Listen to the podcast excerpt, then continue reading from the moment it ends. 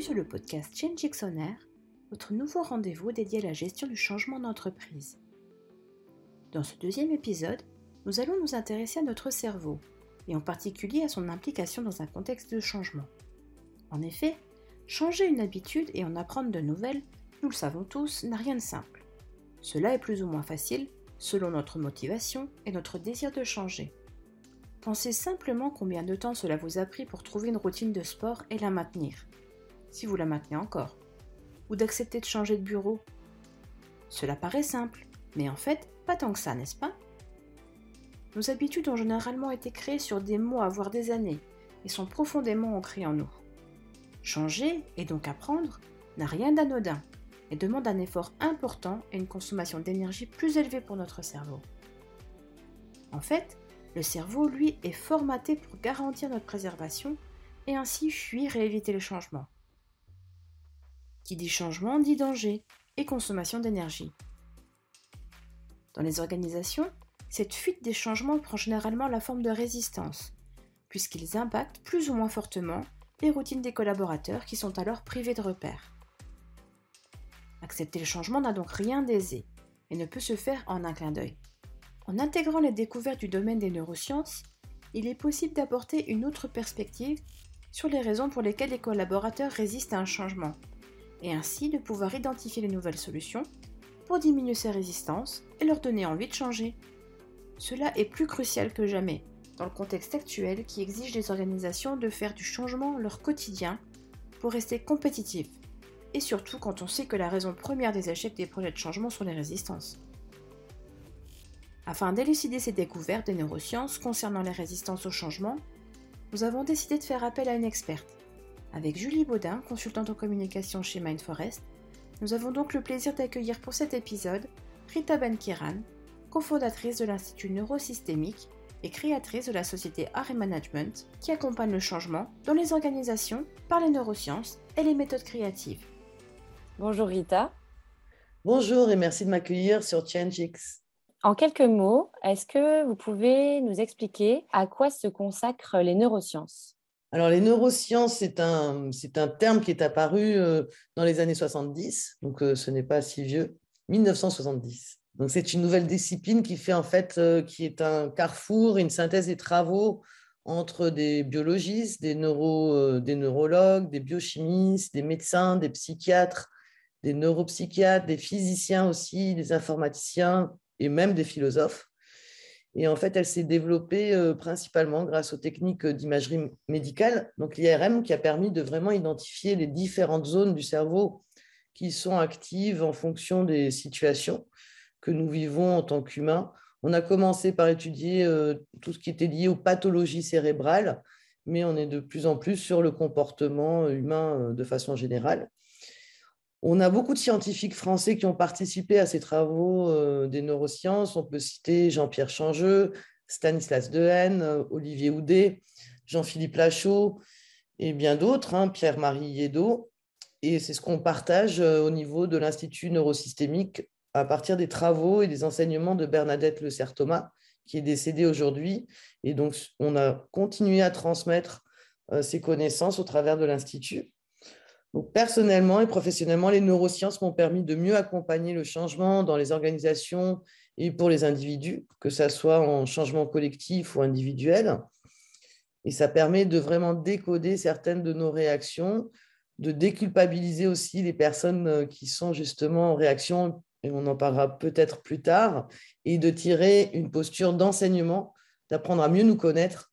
Et le fait de mieux connaître notre cerveau, de comprendre comment il fonctionne, euh, permet vraiment de, prendre de la hauteur plus que du recul, hein, de vraiment être en mode euh, vue du balcon, mode observation, pour euh, comprendre pourquoi on réagit de certaines façons par rapport à des situations de changement. D'accord, mais alors du coup, que se passe-t-il dans le cerveau humain face à une situation de changement? Est-ce que vous pouvez nous expliquer un petit peu? Ben, En fait, déjà, ce qu'il faut savoir, changement ou pas, on a un cerveau automatique donc, en fait, le cerveau est composé de trois grandes parties.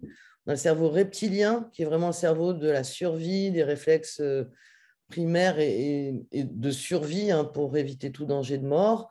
Ensuite, on a le cerveau limbique qui est divisé en cerveau paléolimbique et néolimbique, et le cerveau émotionnel des rapports sociaux, dominants, dominés. Ces deux-là sont automatiques. Et puis, on a le néocortex qui est la partie frontale du cerveau, ce qu'on appelle le préfrontal, et qui lui est conscient. Et il faut savoir que dans n'importe quelle situation, enfin dans une journée normale, hein, sans examen, sans réunion difficile, 99% de nos actions sont automatiques. Donc on est en mode réaction. Et quand il y a un changement, euh, ça demande une certaine réflexion, c'est-à-dire qu'il faudrait faire appel à notre néocortex. Et on est beaucoup plus en réaction qu'en action.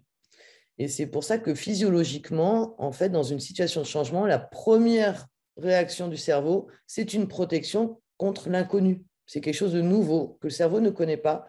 Et du coup, il va être en réaction pour, par protection. Et euh, le changement, donc, euh, c'est vraiment de passer du cerveau euh, automatique, pilote automatique, au cerveau conscient. Ça demande un effort, ça nécessite une adaptation, une certaine créativité. Alors, pas dans le sens artistique du terme, on y reviendra, mais plutôt dans le sens trouver des nouvelles idées. Et, et du coup, ça nécessite un effort. Et qui dit effort dit énergie au niveau physiologique, plus de consommation d'oxygène. Et il faut savoir qu'en fait, en mode survie, notre cerveau d'humain s'est adapté dans son évolution à bloquer la partie préfrontale pour optimiser l'énergie consommée par le reptilien et le limbique, pour optimiser euh, notre, notre survie en fait. Hein. C'est vraiment euh, euh, comprendre que le cerveau compose 80% d'oxygène c'est vraiment comprendre que tout est une question de, physiologie, de consommation d'énergie et de chimie du cerveau. Et on reviendra sur euh, l'explication euh, chimique en fait des réactions cérébrales. C'est vraiment passionnant d'en apprendre un peu plus sur, euh, sur cette machine complexe qu'est le, le cerveau humain. Mais tout à fait, hein, vous avez raison, c'est une vraie machine complexe. Elle est composée de 100 milliards de neurones et 1 million de milliards de connexions synaptiques. Et aujourd'hui, on vit une période passionnante parce que les neurosciences nous permettent de découvrir chaque jour un peu plus sur euh, comment cette machine fonctionne. Oui, voilà. Après, au niveau physiologique, euh, donc vous nous en avez dit un petit peu plus euh, dans votre réponse précédente, mais moi j'aimerais savoir pourquoi on parle de, paresse parfois du cerveau, parce que c'est une machine complexe, performante, qui peut effectuer des, choses magnifiques, mais pourquoi alors on résiste au changement? Euh, pourquoi nos habitudes sont profondément ancrées en nous? Alors, on critique beaucoup le cerveau automatique, mais imaginez-vous que chaque jour, vous deviez repenser comment j'écris, comment je marche, comment je conduis. Vous seriez exténué à la fin de la journée. Donc, on a besoin de cette partie automatique qui est vraiment notre mode de fonctionnement et d'optimisation énergétique. Alors, on peut parler peut-être de fainéantisme, mais le cerveau n'arrête pas de fonctionner, de recevoir des, des signaux euh, de façon continue, il traite de façon continue, que ce soit à partir des cinq sens, hein, que ce soit au niveau de la vision, de l'ouïe, du, toucher, du ressenti. Il est sans arrêt en train de travailler de façon automatique, donc il n'est absolument pas fainéant. C'est notre conscience, en fait, c'est le fait d'être en conscience qui demande de l'énergie.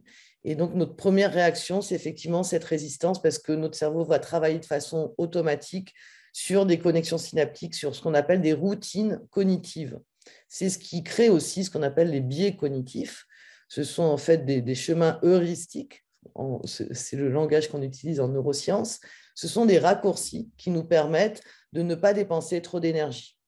On critique beaucoup les biais, mais ils nous permettent d'optimiser euh, la consommation d'énergie dans notre cerveau et ils nous sont vitaux pour pouvoir euh, reconnaître des personnes sans être obligé de se concentrer euh, à savoir qui est, à pouvoir se, se mouvoir dans l'espace euh, sans taper la table, à pouvoir euh, euh, vraiment être dans de la dans de l'automatisme qui nous permet d'évoluer dans une journée sans trop fatiguer le cerveau.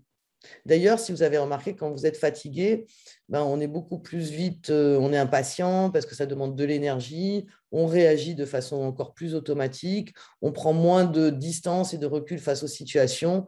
Donc, on est vraiment dans une question euh, de consommation euh, d'énergie. Et donc, euh, le cerveau est sans arrêt en équilibre dynamique, ce qu'on appelle l'homéostasie, exactement comme le corps. Notre corps est à 37 degrés, qu'il fasse moins 20 ou plus 40.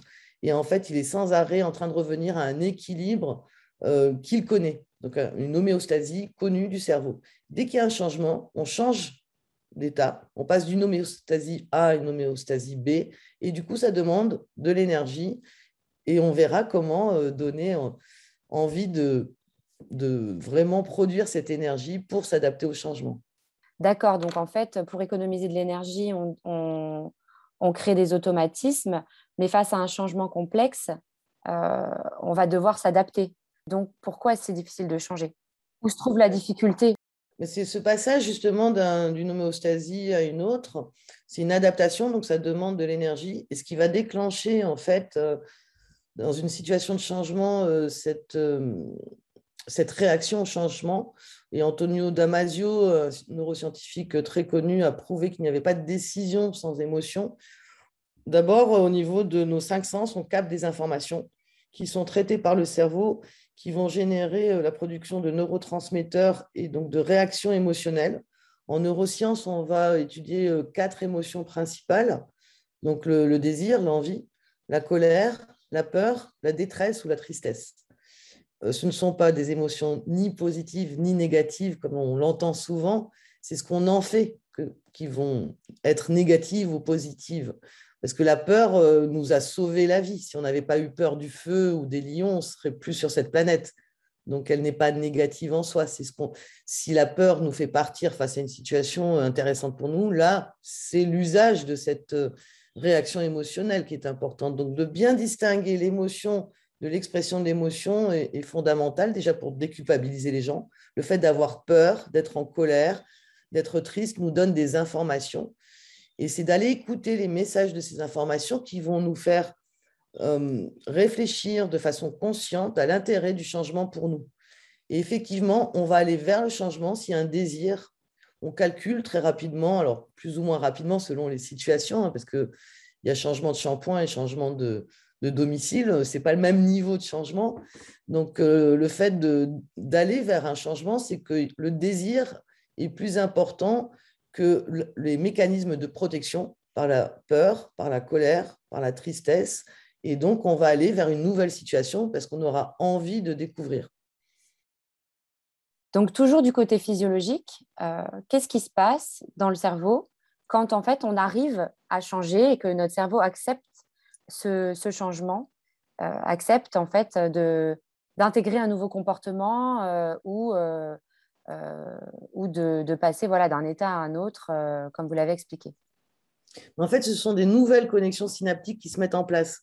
On a une qualité euh, qu'on a découverte avec les neurosciences, qui est la neuroplasticité, et qui est une qualité fondamentale du cerveau. Donc, contrairement aux neuromythes qu'on avait jusqu'au siècle dernier, où on ne fabriquait plus de neurones, on peut produire des neurones jusqu'à la fin de notre vie si on a une bonne hygiène du cerveau. Donc, une bonne hygiène du cerveau, bah, c'est comme le corps, c'est bien manger, bien dormir, euh, s'oxygéner, mais aussi avoir euh, découvrir des nouvelles personnes, des nouveaux lieux, avoir une certaine curiosité, de ne pas toujours être dans la routine, en fait. Hein. Une bonne hygiène du cerveau, c'est sortir des routines. Et quand il y a une nouvelle, euh, quand il y a un changement et qu'effectivement il est accepté parce qu'on a envie de changer, ça veut dire qu'on a une nouvelle connexion synaptique. On ne peut pas formater le cerveau comme un ordinateur sauf si on a des neuropathologies euh, cérébrales. Donc, une personne normale, en fait, pour euh, changer d'habitude, c'est qu'elle va créer des nouvelles connexions synaptiques. Imaginez une petite, de l'eau qui passe au niveau du sol. À force de passer, bah, ça devient une petite rivière. Et donc, c'est cette nouvelle connexion qui va générer des nouvelles habitudes. Et on dit qu'il faut à peu près 21 jours pour créer euh, une nouvelle habitude. On parle de mémoire à court terme et mémoire à long terme. Et en fait, la mémoire est une modification physiologique du cerveau, puisqu'il se crée des élongations entre les différents, différents neurones, et ça devient une nouvelle habitude. Donc, physiologiquement, changer veut dire changement euh, de connexion synaptique et modification physiologique des neurones.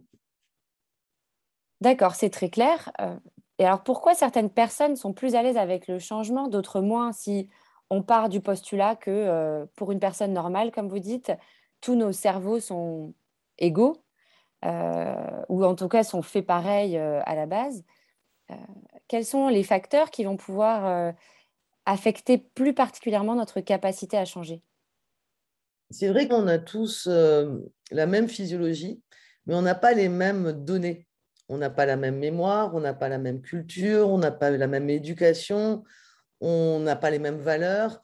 Donc, euh, ce qui va générer l'envie de changer va être différent d'une personne à une autre. Quand on a été habitué depuis tout petit à certains changements, que ce soit euh, d'être issu d'une famille multiculturelle, d'avoir beaucoup voyagé dans son enfance, ou même d'avoir vécu le divorce de ses parents et de passer d'une maison à une autre, euh, permet de créer cette habitude du changement. Donc ces personnes qui ont vécu différents environnements, différents écosystèmes ont plus de facilité à changer que des personnes qui n'auraient vécu que dans un seul euh, environnement euh, et du coup ont beaucoup de mal, par exemple, à déménager, à aller dans une autre ville, un autre pays. Donc c'est un entraînement. C'est un entraînement. Quand on dit que les voyages forment la jeunesse, c'est tout à fait vrai. Et ça permet de, de, vivre beaucoup mieux le changement, de ne pas le vivre comme en fait euh, une peur du danger. Le changement est perçu dans le cerveau, comme je vous disais tout à l'heure, comme quelque chose d'inconnu. Donc la réaction du cerveau, c'est d'identifier un danger. Et donc, on dit dans le jargon de résister, mais en fait, c'est parce qu'il veut revenir à une homéostasie initiale. Mais quand le changement était une habitude pour la personne, ça devient quelque chose de normal. C'est une routine cognitive comme une autre. Et je peux parler euh, de ma personne, et c'est pour ça que j'ai étudié les neurosciences, c'est vraiment de comprendre pourquoi je n'avais aucune difficulté en fait à m'adapter à différentes cultures, parce que depuis toute petite, j'ai vécu dans une famille multiculturelle, autrichienne, allemande, française, marocaine, et pour moi, c'était assez facile de passer d'une langue à une autre, de, de certaines traditions, hein, de passer la fête du mouton à Noël très facilement, d'un pays à un autre. Et du coup, pour moi, c'est une routine que de changer. Et c'est aussi mon métier aujourd'hui et qui me donne envie d'accompagner les personnes, puisque c'est ce désir-là qui fait qu'on déclenche cette, euh, cette nouvelle habitude. Et donc, pour ça, pour faciliter en fait les personnes à changer, c'est vraiment, je reviens sur l'hygiène du cerveau, c'est c'est de se donner cette euh, hygiène, de découvrir des nouvelles personnes, des nouvelles façons de penser, de garder la pensée critique, de ne pas tomber dans un mode de pensée unique, de, voyager, découvrir des nouvelles cultures, et donc euh, de donner la possibilité à son cerveau de découvrir et de recevoir des nouveaux signaux euh, sensoriels en fait.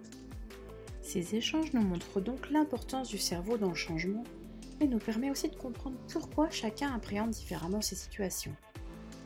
Pour en savoir plus, retrouvez la suite de cette interview dans notre prochain épisode qui vous proposera quelques conseils pour entraîner votre cerveau au changement, mais aussi des recommandations pour les organisations et les managers pour gérer au mieux le changement.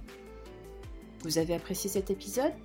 N'hésitez plus, abonnez-vous à Change pour découvrir les thématiques suivantes. Change le podcast qui change tout.